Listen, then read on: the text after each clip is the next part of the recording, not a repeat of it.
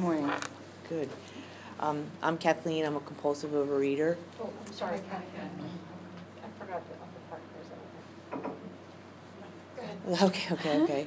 Um, I'm thankful for the abstinence that I have that God has given to me, and I'm very thankful for the fellowship and the 12-step program, and that all of you are here.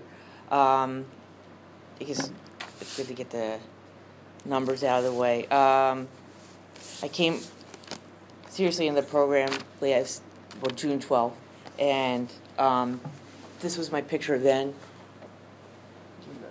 Love pictures. Since then, I've, I've released 74 pounds. Um, and I try to think back to when I can remember when I started eating compulsively, and I feel like it's been all my life. I feel like I can't remember a point where it actually just started. Um, when I was a baby, you know, my parents did the best that they could with what faculties and senses they had, and um, I was bottle fed, so it was like on a time thing. And I was told apparently that like when when I would get the bottle, I would eat vociferously, like it would just not end, and I just would like be holding on to dear life. And I mean, there was a lot of discord in my family home too. Um, there was like a lot of fighting between my parents. They eventually got divorced, and I can remember that food was was a place of, of comfort for me. It was a place of um, solace and soothing, and um, no matter what was going on, the craziness in the house, people yelling at each other, throwing dishes at each other, like it. The food was always there. and Was always. It was always my friend. I mean, because I was like the smartest in my class too, and okay, sorry about that. Sorry, thanks. Um, I was the the smartest in my class too, and not too many people wanted to be my friend. So you know, I had to go through bullying, and I was isolated, and um, that was difficult because my home life was difficult too. So, um, but that one thing that was always there was was like all the, the trigger foods that have gone on to in my adult life. So it was like, oh wow, well like these things are here for me. These things like me no matter what, right? And they make me feel better when I when I don't feel good.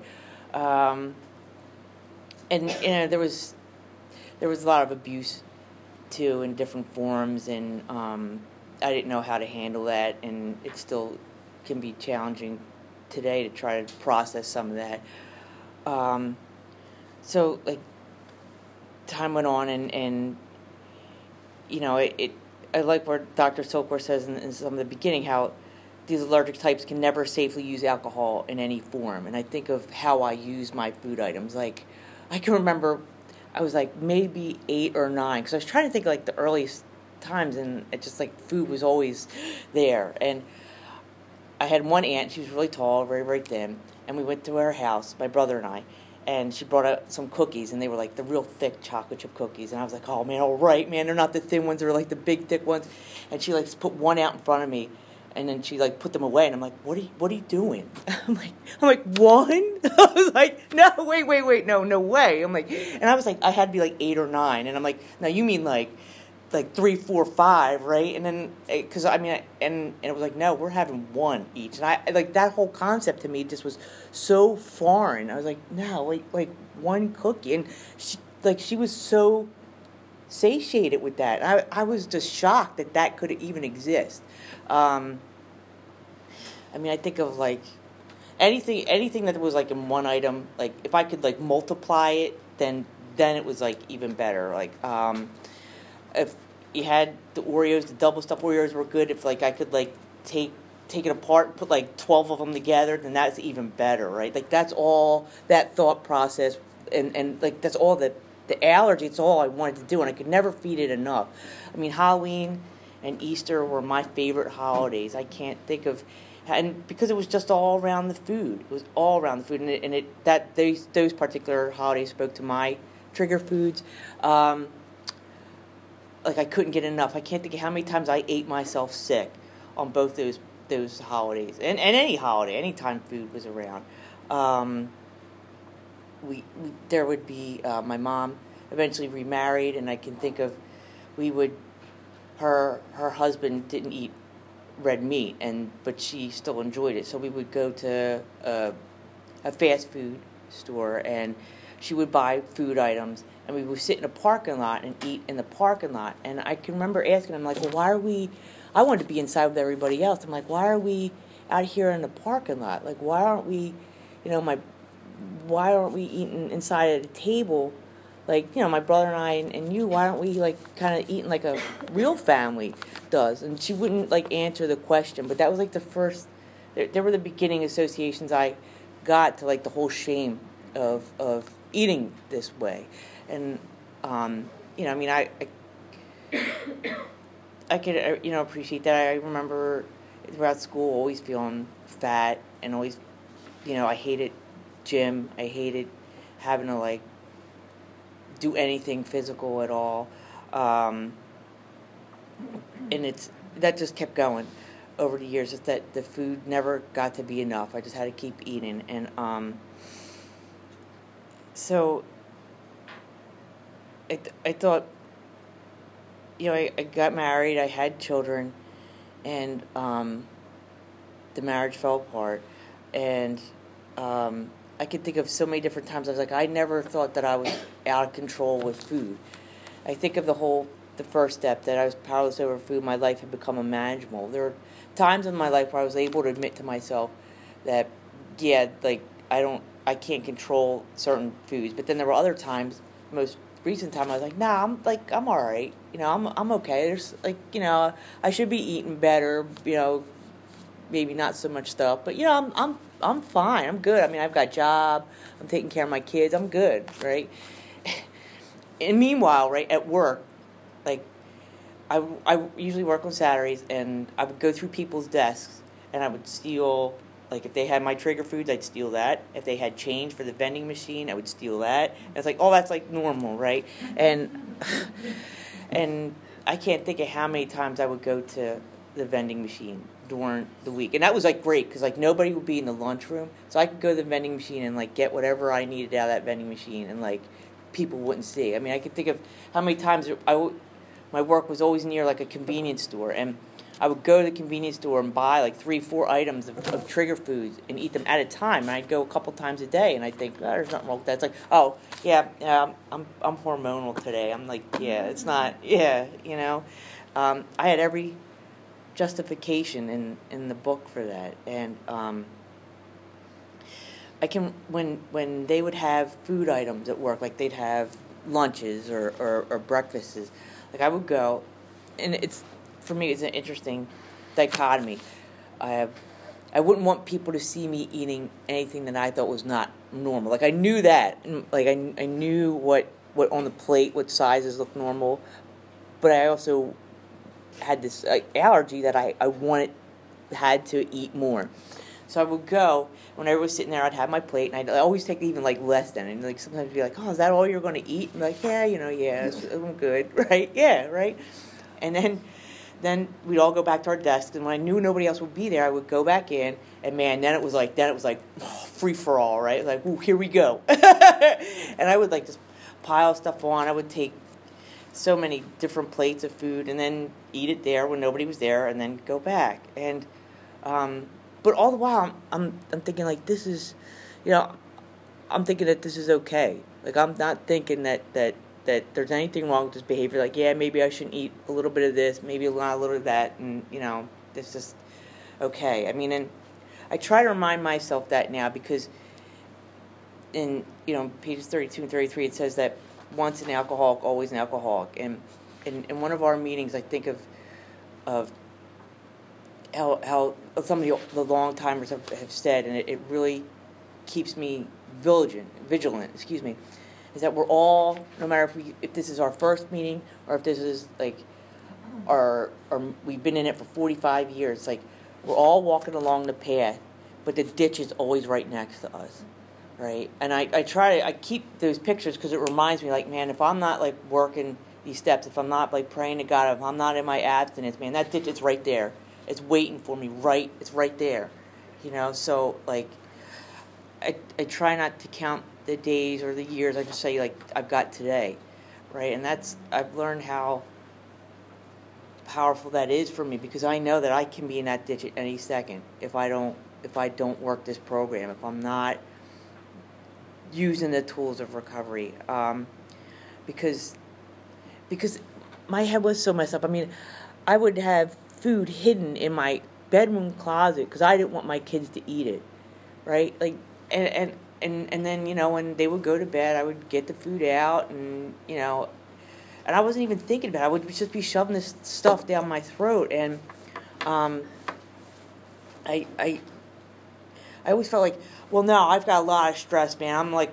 I'm a single mom. I'm working these jobs. I'm trying to like, you know, um, no, man. I, I need to like take the edge off somehow. And it's like, you know, if if that's not life being unmanageable, I I, I, I, I don't know what is. You know, I mean, I could blame everything. I could blame all the stuff in my past, the the the abuse, the you know what whatever. I could blame. I you know I I could blame anything, right? And and I could blame you know it was raining outside today, so I'm you know I'm upset by that, so I'm just going to eat this stuff because it's going to make me feel better. But it, it compounds. It, for me, it compounded itself on each other, and it never got better. It only like created more of a of a, of a, of a problem because it wouldn't ever satiate me. The allergies just would like grow and grow, and I just would have to eat more and more and more. I and I was thinking now, it's like so funny. I, I can look at my refrigerator now, and it looks like there's almost nothing in it, probably to my old self. It's like, oh man, there's like so many meals in here because it's all planned now for me. Um, whereas before, I'd have like a packed refrigerator, man. It was packed with stuff like all kinds of like, you know, prepackaged everything in the refrigerator and the freezer and I would open up and be like, oh, there's nothing in here for me to eat, right? Like it was not, it wasn't ever good enough. Like whatever was in there wasn't, you know, I'm like, oh, I'm like, I can't eat any of this. It's like, you know, I got to go out and get more stuff from the convenience store or whatever. Um, and yeah, so I, I one of the hardest parts for me was how um, was with my kids. I mean, sometimes I see them now. Um, they're older now. I have an 18 year old, uh, 15 year old, almost 16, and 13 year old, and um, two of them exhibit some of the, the behaviors that that that I had and can have if I'm not careful, um, and that that's a tough thing that I struggle with to today. I mean, I hear people who've been in recovery at a lot younger age. I wish I wasn't 45 when I came to it, but that's that's how it was. Um, you know, and I'm here and I'm working it, and um, I'm hoping that that helps. Um, it was around this time last year um, where my son had graduated high school, and um, his dad and I we went out to to eat with him, and so like I started piling on. Man, it was like it was like it was like hey, my first son's like high school graduation, so I started eating, and be- before even before that, like my whole body had been in pain for months. And when I say my whole body, I mean like my arms, my legs, my back, you know, everything, everything just hurt. I had headaches all the time for months and months and months. And I figured, no, that's just a process of aging. I'm, I'm middle aged. I'm in my 40s, right? Like, you know, I'm, I'm, you know, I'm, I'm going to be in pain, right? You hear, you know, people at all different ages and they're, you know, I'm in pain. I'm like, okay, well, you know, I got to just accept that, right? I'm like, but I would still exercise. So I'm like, you know, I'm okay. You know, I'm okay. Like, no, it's not that I'm like bad or like that I'm eating wrong or anything because I can exercise. But, you know, I'm in tremendous amounts of pain. Um, and I was in a, a shared housing arrangement at the time and I lived on the third floor and like to get to the third floor was like oh man. Like it was it was it was awful right? I would just be like holding on to that railing just to try to get my you know 75 pounds more up those steps each time and um so so like so I started eating on, on my son's graduation and that continued like that whole weekend because it was like you know one big party man. Like i got like you know special like you know trigger food foods for me you know that that you know that was centered on him big thing. And like you know i wasn't counting i wasn't i wasn't making sure that i was having certain kinds of like quantities or anything man. It was like all free for all because you know i was celebrating. It was a happy time right? I used food for for bad moments and I used it for good moments and like everything in between, and it, it just didn't stop. Um, so then that Sunday was it was my brother and his family and his wife and his children and, and my children and I were going to have like a little barbecue for my my son for his graduation. That was going to be like our side little celebration for him. He only lives about an hour away from where I live, and I can remember I was I was really really tired. I was really tired, and which I was always tired too. I was always in pain, and I was always tired. And again, I I, I chalk both of them off to, to, to my age, right? I'm like, ah, you know, you're 45. It's, it's just it's just the age. So so I'm I'm I got in the car. I'm driving, and I'm like I, I am I'm like falling asleep at the wheel and I'm like, oh my god. I was like I it was like I was starting to get like an awareness that God, I was like that this is like really this is really wrong, right? Cuz like I've got three kids in the car and like I you know, I don't know we're on a highway and I'm like, "Oh my god," right? So I'm like I'm just praying to God to to get me there, right? You know, it's always that prayer. It's like God God just you know just get me there and I, I learned, you know, God help me do your will a lot later. it took me a while, but you know, um, so I got there and and it was really humiliating to me because all that I could do was get out of that car and wobble myself to a recliner in his house and sit in his recliner and I was like like this is all you can do at your son's like graduation party is like sit in this recliner with like your your back up and your like legs out. I mean, yeah, okay, you're middle aged, whatever, but like this is all you can do. Like this is supposed to be like, you know, anything, do anything, right? Like be outside, like be playing, go for a walk, like do something. But like all you can't. All you can do, Kathleen, right now is just like lay here in this recliner because you're in so much pain and you're so tired. And I'm like, dude, I'm dying of cancer. I'm like, that's that's, that's what's got to be. It's got. I'm dying of cancer. That's it. Like that's that's it. Like I'm like, all right, well, I'm I'm dying. That's okay. You know, i have accepted that. I'm like, well, all right. So we're gonna call a doctor, but you know, let's like look some stuff up first. So Monday I get to work and I'm like looking up some stuff on online, and it's a it's amazing how God works for me. And he, it, I found some things online. You know, self diagnosis, right? It's always a good thing. That's true. Yeah. Um, and it said to get rid of one of the, tr- the trigger foods. For me, it was like sugar, and I was like, yeah, all right, I'll try that. That's not gonna work. I've got cancer. I'm dying. Sugar's not gonna work. it's like, no, right? I'm like, that's not possible, right? So I'm, I'm, I'm in pain and I'm really tired. I'm like, I'll try one day, and then I'll call the doctor tomorrow, right? I'm like, because it's not gonna work. I tried, I eliminated sugar in all of its forms in that one day, and by the end of the day, I was still tired but all that pain had left me. And I was like, no way. I was like, that's not. I was like, and I had lived with this for months because of all the junk that I kept putting in my mouth. And like, when I say my body was in so much pain, I can't. It's hard for me now to like say how much pain it was, but it was like hard to move, and it was like just to move. It was, and it was everywhere. It wasn't just my back. I wish I could be like, oh, I had pain in my back. It wasn't just my back. It was in my legs and in my arms and my head. It was everywhere. My whole body was like throbbing and so much pain. I was like, oh my god. And and one day, because of that, how that that food reacts, that food item reacts in my body and the allergy that I have, it was all that pain went away, and I was like, oh no, right? Like there was a part of me that was like, ooh, okay, now we know sort of what it is, but then I was like, oh, I'm like, oh my god. I'm like, I think I would have rather, you know, I don't know, I don't know, but I'm like, how am I going to do this? I'm like, because if I don't want to be in pain, that means I got to do this the rest of my life. I was like, oh my, that's like, that's not possible. I tried to like, I've tried to give up sugar so many other times in my life, and I was like, maybe 48 hours I could do it if like somebody has a gun to my head. I'm like, how am I going to do it for the rest of my life? I was like, that's like, oh my god, right? And I remember years and years ago I'd heard about OA, and I was like, all right, well, look, man, like you know, I'm just going to have to go because I think these people could help me. I said, I think like they get what this is like, and I know that like I can get like people are going to be like, look, I got to get rid of this. Can you just like kind of like hang out with me and like you know just give me some support as I like try to do this? I'm like, they'll understand, right? So I'm like, I just got to make it to the end of the week, right?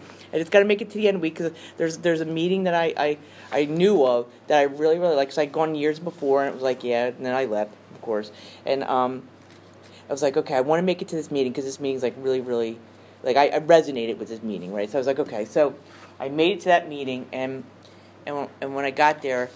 I was really blessed because the people were really special and really welcoming, and no matter like where I was, and I was able to get a, a an incredible sponsor that day.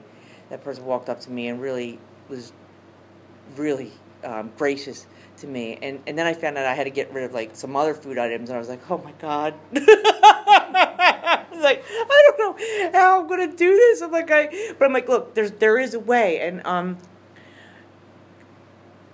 and it just it I, I, I it's amazing. I have to, to, to uh, acknowledge that that it has been an amazing process, and God's done great things because it it was so bad, and I, I want I don't want to forget that, right? Like when I was trying to get together to to to write about and think about this and say stuff to you, it was like I it was hard for me to like want to remember that, like how bad it was, because but it's important for me to remember that because it is. It's always right there, right? If that ditch is right there, and if I like, if I forget that or put that out of my head, like how it can get, then like, I don't, I don't know. I mean, I could trip right and fall in there. So I have to remember that because it's not fun to think of like how miserable I was, not just mentally, but like physically too. Like there's a physical aspect to it, and it just, um, I, I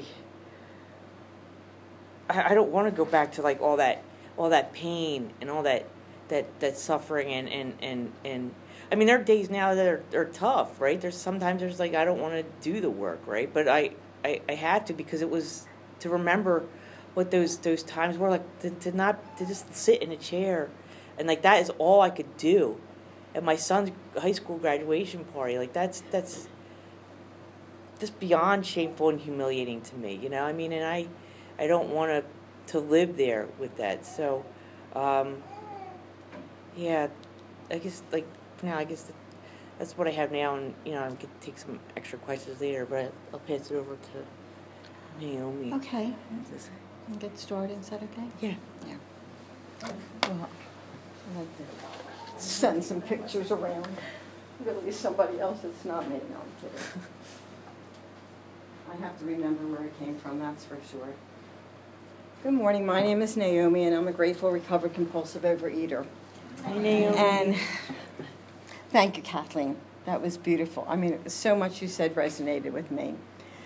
I, I can remember I had an eating problem since I was a little girl, and I, I had no idea what happened. I mean, there were times like when I was in my teens that my that I was not working and um, I could out eat my father didn't understand what was going on. I just had no idea.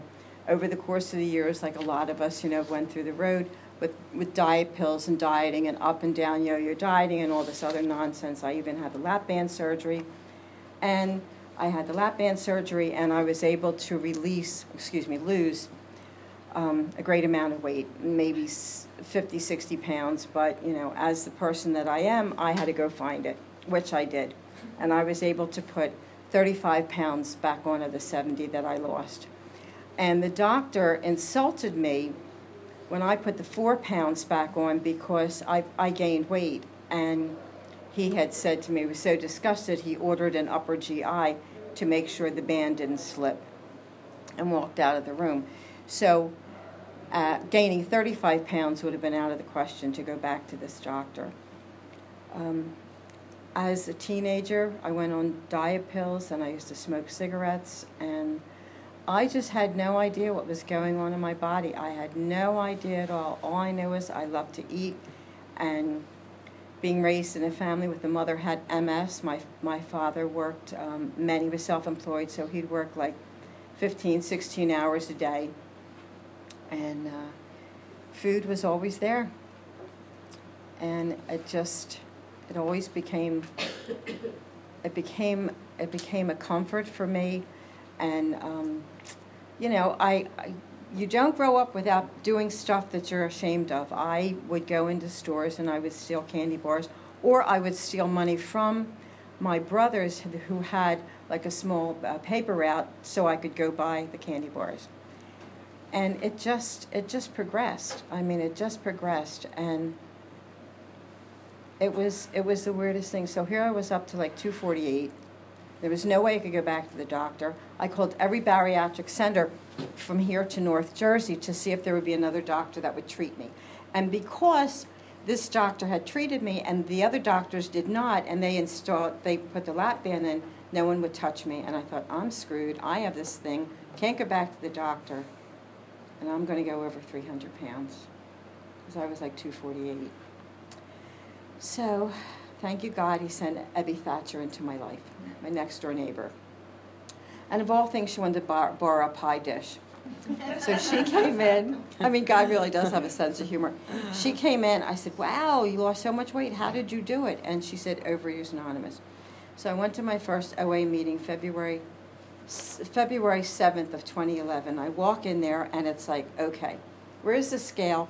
And I see two particular ladies that were like skinny. And what's this all about? They're supposed to be fat like me. And then they hand me a book about alcohol. And it's like, if I like food the way I like alcohol, I mean, I would have a pina colada maybe once a year. And so if I like food the way I like alcohol, I'd weigh 100 pounds instead of inching up toward 300 pounds. And then they hand me this book, and it's like, what, what is this all about? And thank you, God, my first reading, like every week we'd read a different chapter, and everybody would have a paragraph. My first reading was on page 552 the resentment paragraph. And I sat there, I didn't know what I was reading, but the words just resonated with me that I hated this doctor because when I went to orientation, he was supposed to fix me. I wasn't going to be fat again. I wasn't going to have a problem with food again. He was going to fix me. He was going to do something to my stomach. Thankfully, thank you, God, because of my, uh, I had a small daycare business in my home. So I couldn't, I didn't have the luxury of having the two weeks to recoup for the full bariatric surgery. So I went for the lap band, which is only like one or two days recovery. And so I I had the lap band. It was wonderful, like and, and it controlled my eating, and um, you know I I didn't have I couldn't eat a full hoagie, but I could have smaller ones, and so this is how the weight came back on. So here we are. When this we're in the in the um, the meeting, and we're reading these stories and I had no idea. And I remember going out to the car and thinking, who are these people? How do, how do they know what I do with food? I mean, it's like nobody does this with food. I'm the only one on this planet that does this crazy things with food.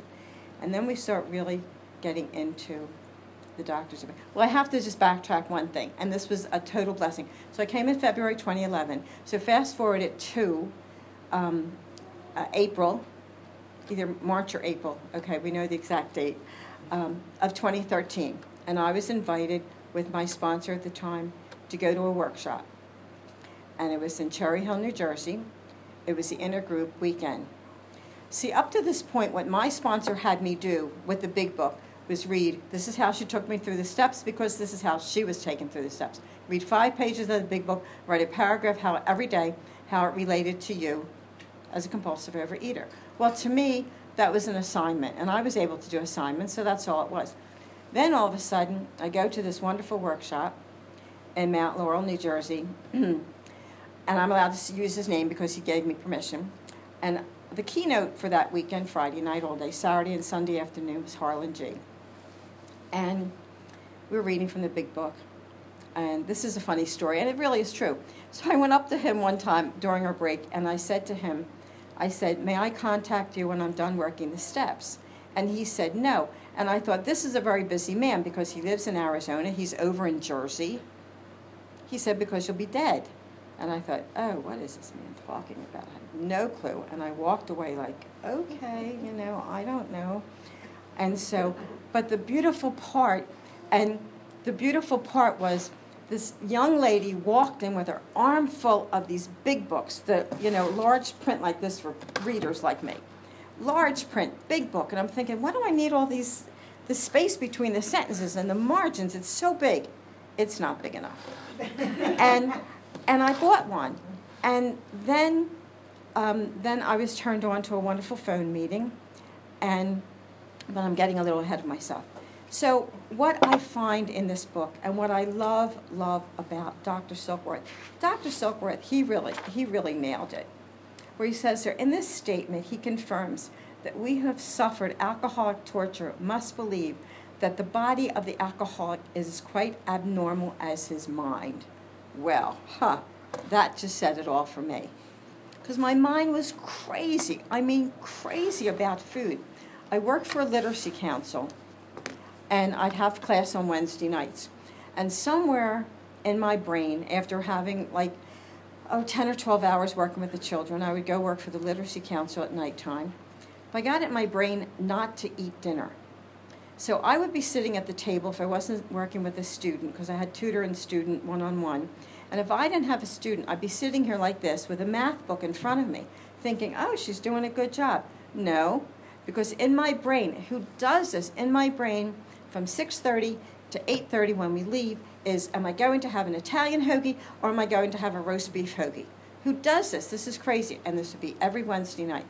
And so that people wouldn't think that I was a pig, I wouldn't go to the same convenience store. I would go to different ones because I didn't, I didn't want them to see I was a pig. And then I would come home and my husband would be in another room watching television. And you see, I was entitled. I had this entitlement because I had, you know, I'd have the medium sized hoagie, and I'd have a bag, like a $4 bag of Doritos, and I'd have two or three Tastykakes, a couple chocolate bars, and of course, you wash all this down with the um, diet ice tea. and that's what I would do. And this would be every Wednesday night. Every Wednesday night, I had that.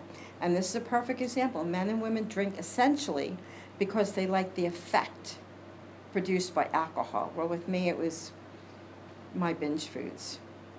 The sensation is so elusive that while they're admitted to it injurious, they cannot, after a time, differentiate the true from the false.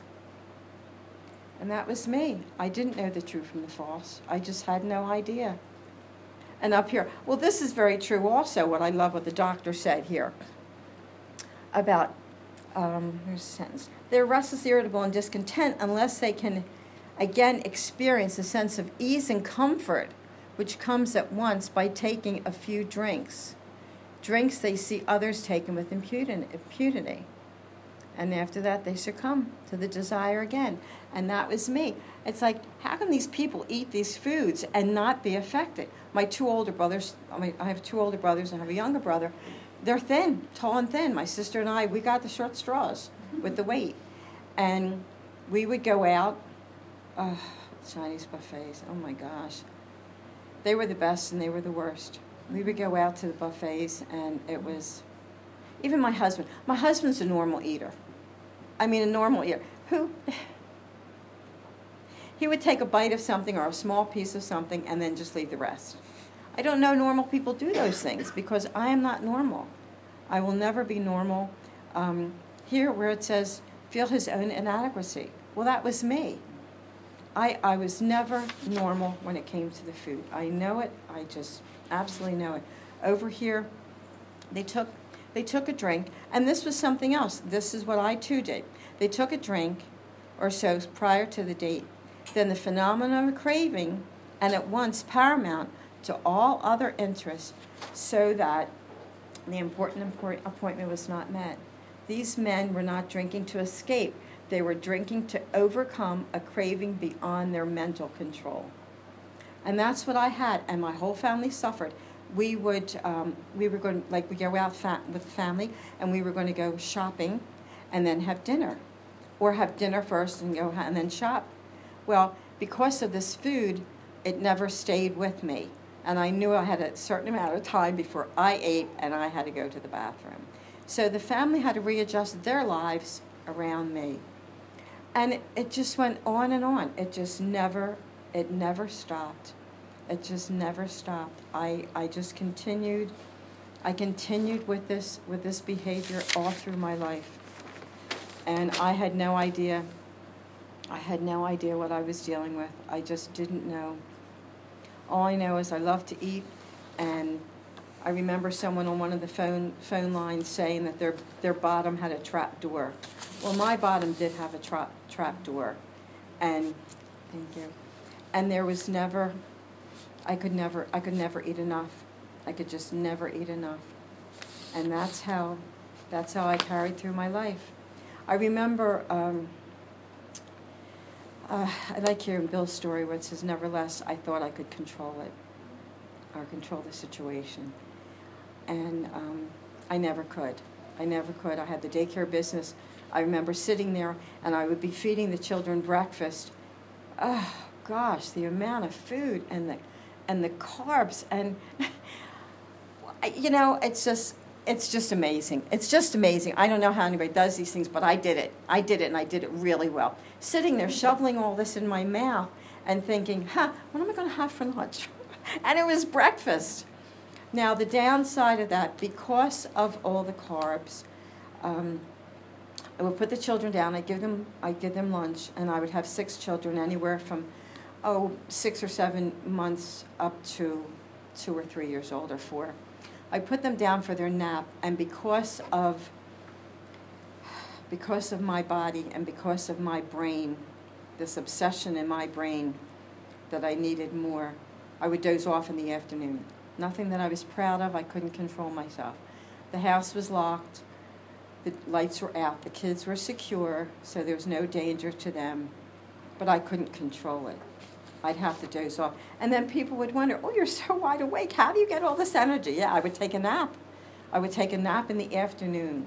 I could not, I could not control it. And here over on Bill's story, it says, where he was talking about should he kill himself, he said that a fog settled, settled down, gin would fix that. So bought two bottles and oblivion. And with me, it would be, yeah, Hoagie would fix it, and then the fog would set in. And I had no control. I just had no control, and I had no idea, no idea what was going on. My body was, my body had just gotten, gotten away from me. Over here again in Bill's story, alcohol was my master. Compulsive overeating was my master. And it didn't matter where I went or who I was with.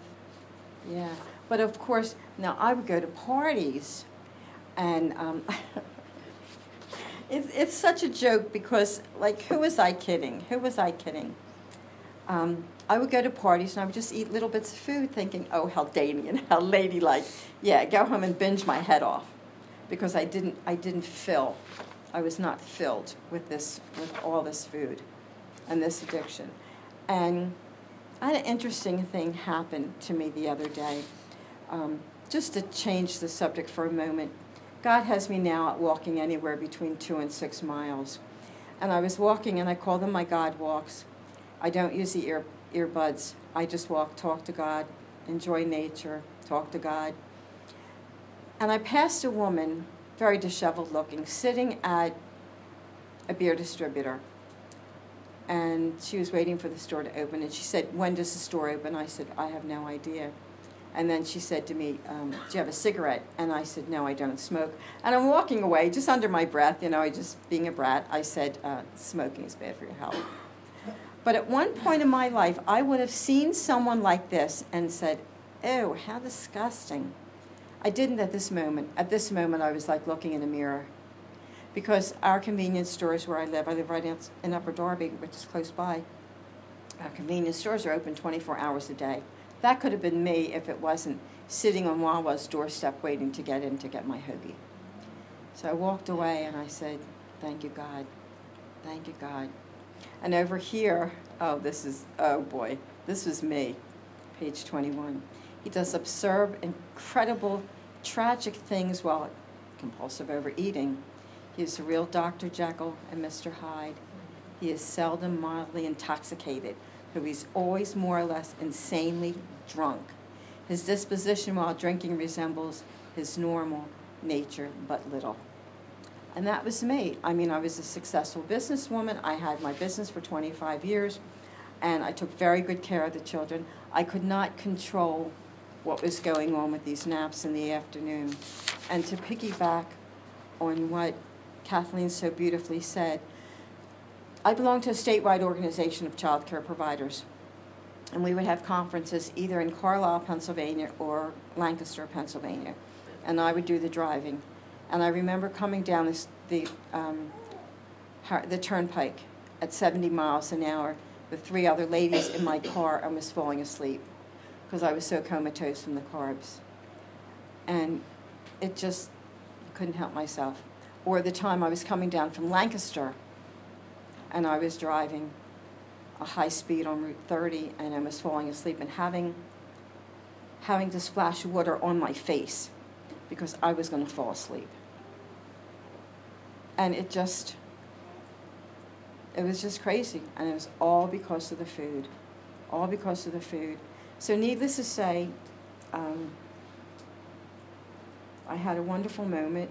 I think it was maybe last um, April. No, not April. Like January, February. It has been a long time since I went to see my doctor for the lap band. I wanted to make sure it's only silicone, so it's nothing that has to be taken out. And he saw what I was doing, and this doctor, I'm not gloating, I'm just thanking God. This doctor gave me the time to listen to me how he insulted me. And he apologized. And he said, you know, um, I do toy with the idea of maybe taking another 15 or 20 pounds off, but if I don't, that's okay too. Because at my top weight, I was pushing out of a 3X, and now I wear anywhere from like a 14 or 16. And so he said to me, if you want to lose any more weight, he said, you could come back and I'll give you a fill. And what, the, what basically the, the lap band is at the top of the stomach, it's like a silicone belt around the, the opening of the stomach. Then there's a tube that goes down with a little port that looks like a small um, spool of thread. And he sticks a needle in the stomach, and then the, the fluid, it's just saline, the fluid goes up and inflates the, the tube, the, the lap band around the top of the stomach, making the opening of the stomach smaller. And I walked out of there and I thought to myself, I got everything I wanted. He apologized to me. And it would be like slapping God in the face if I would go back to him to get this fill. Oh, uh, one other thing with this lap band, because one day he was trying to give me a fill and he couldn't find the band, in the office he cut my stomach open and he adjusted the port and sewed it up. And I knew the days because of the occurrence that happened. It was a Wednesday, I went in to see him. That Friday night, I had a red ring around my stomach. And I called the office. He said, Go to the emergency room right away. You have an infection. And this infection could have killed me. So I went over to the emergency room and I went into the hospital and they gave me antibiotic through the IV. All this in the way of trying to lose weight. Mm-hmm. And thankfully, that doesn't have to be. I don't have to I don't have to go back there anymore. Over here on page 20 23, and there is a solution. Therefore, the main problem of the alcoholic centers in his mind rather than in his body. If you ask him why he started on the last bender, the chances are he will offer you any one of a hundred alibis. That did it. I had the lap band. I couldn't have I couldn't have a classic hoagie, but I could have the smaller ones. I couldn't have a big bowl of like spaghetti and meatballs, but I had because I'm a true addict, and it's like you know you'll get your fix in any way you can, and I just and this is how I lived. This is how I lived my life. I didn't think any other way, and it didn't matter. It just didn't matter. I lost years of doing things with my daughters because I was fat, because I couldn't do anything, and um, you know I did make amends to them and it it's you never get those years back. You just don't. But I can't change the way I am wired. Just like I can't change. I joke with my daughter about being five foot. She goes, Mom, you're not five foot anymore. I'm really 4'11 because you shrink as you get older. And that's okay because God bless tall people. And even yesterday when I was in the supermarket, I went over to a stranger, and I'm very good at talking to strangers. Went over to a stranger. I said, Could you reach something for me? I mean, I've even gone to men. I have no pride. I, I even gone to men to ask for female products. I mean, I need it, it's there, and there's nothing I can do. I'm not going to climb the shelves. But this, this program is so amazing. And I know we're just talking about steps one, step one, and about the, the powerlessness, oh my gosh, and being unmanageable. It, it's just, it's just unbelievable. It's unbelievable the food choices that I made and the thinking the thinking that I did and I never it never fazed me. It didn't faze me because this was how I was wired and this is what I did and you know there was so much in life that I that I could I couldn't do because of my weight and because of my size and I you know and it's really funny. I had once heard on one of our phone meetings that um, someone as a little girl asking God, asking God to help them with the food. I never even thought about anything like that. I, I don't I don't believe I mean I knew God was there and I knew I because I, I you know would go to church and I knew God was there. But even even when I had my business, I would say, God, you send me the family you want me to love, but don't touch my food, because that white thing in the in the kitchen, that's my altar. That's what I bow down to, and that's what I did, and I did that. I did that for my whole life. I have I had a knee replacement because of the inflammation of the body, and the arthritis. I had a hip replacement, and even with something like that, God spared me because when I went when I went in um, 2011 to have the hip done, um, my knee was feeling like a vice grip. And they checked out the knee and they said, no, the knee is okay, let's check the hip. And when, I, when they checked the hip, they said it's bone on bone. Because of what I had done to my body, it took me two months before I got up, got up the nerve to share with my family, I did it again. And I took complete control over what I did. And I, but thankfully, God spared me because even with an artificial knee, you could wear it down. I had the knee done in 05. It was, oh, it was 2011. And the orthopedic surgeon said, when did you have your knee done? I said, 05. He said, it looks brand new. Because you can wear you can wear a new knee down, and they said it's only good for 15 years. And when I saw him in 2011, he goes, "Looks good. It looks real good." So that was a positive. That was a positive thing for me. But after, um, and I had just become, I just become abstinent in July of 2011. I came into program. Oh gosh, I came into the program February 27. I'm sorry, February of, of 2011. And thankfully, in July, my sister was going to take us down to Atlantic City. And because I had gained this 35 pounds, I had to get a new bathing suit. So I went into a store, and the wraparound mirrors do not lie. Mm-hmm. And I hated what I saw. So I put my glasses down, they're invisible bifocals, and I proceeded to sit on them because I was so disgusted with my look. And I smashed these glasses. My sister and I were going to go out shopping. We were going to go out to dinner. I could I was um, farsighted, so I could see to drive, but I had to sit like her, like Kathleen and I, in the booth at the restaurant, so she could read the menu. I could see the pictures, but I couldn't read the menu. And I thought, now it's time to get serious with this program. And I picked up a sponsor, and we started working the steps. And then fast forward only to November, where I had to go in and get the hip done.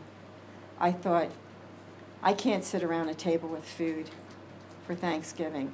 So um, but I was abstinent and I followed my food plan. And I know the people at this, like after I had the hip done, I went to a nursing home for my rehabilitation for the, the hip. And I would call down to the, the, the kitchen every day, telling them what I could eat, what I couldn't eat. I initially met with someone, a nutritionist. I gave her a whole list of foods that I don't eat and what I could eat. So it was wonderful. Like they would send me up a platter, and we had grilled chicken and a vegetable and a salad and then a fudge brownie and I'd take it off and I'd put it on a plate. You know, I'd put the plate aside, and when my husband would come in, I would give it to him. So for Thanksgiving, I told them just what I wanted because I did need special equipment with just having the hip done and what I could do, what I couldn't do. So thank you, God, thank you, God. The family had their dinner together, and I was spared. So when holidays came after that, I made their food, I had my, and I made my food.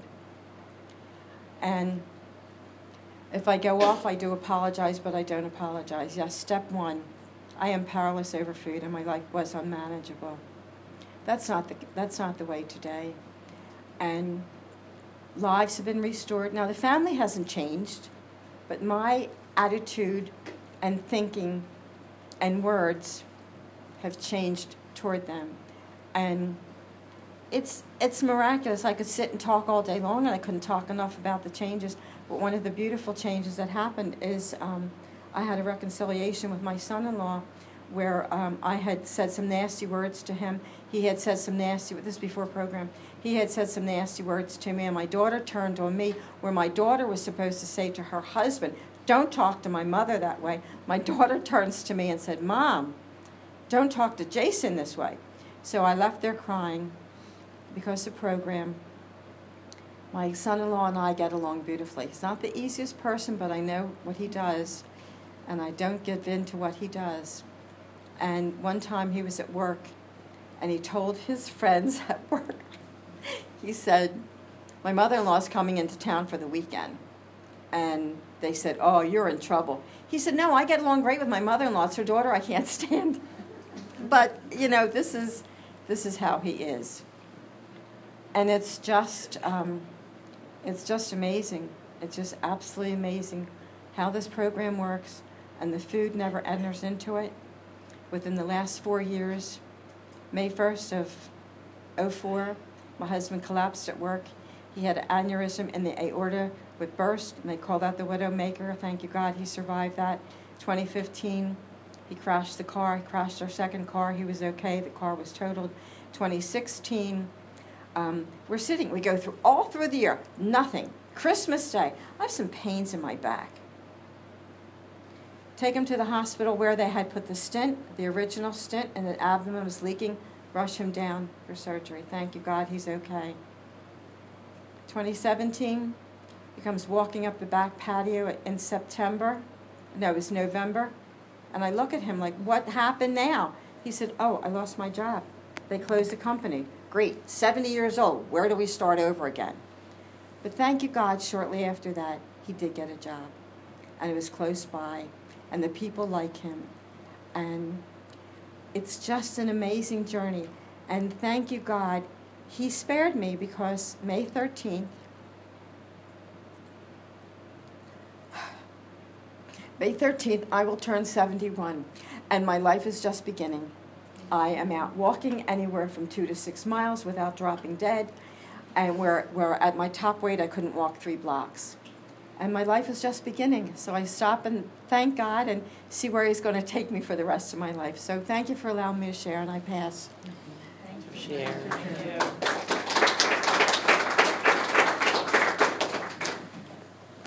Uh, well, I think at this time, please join me.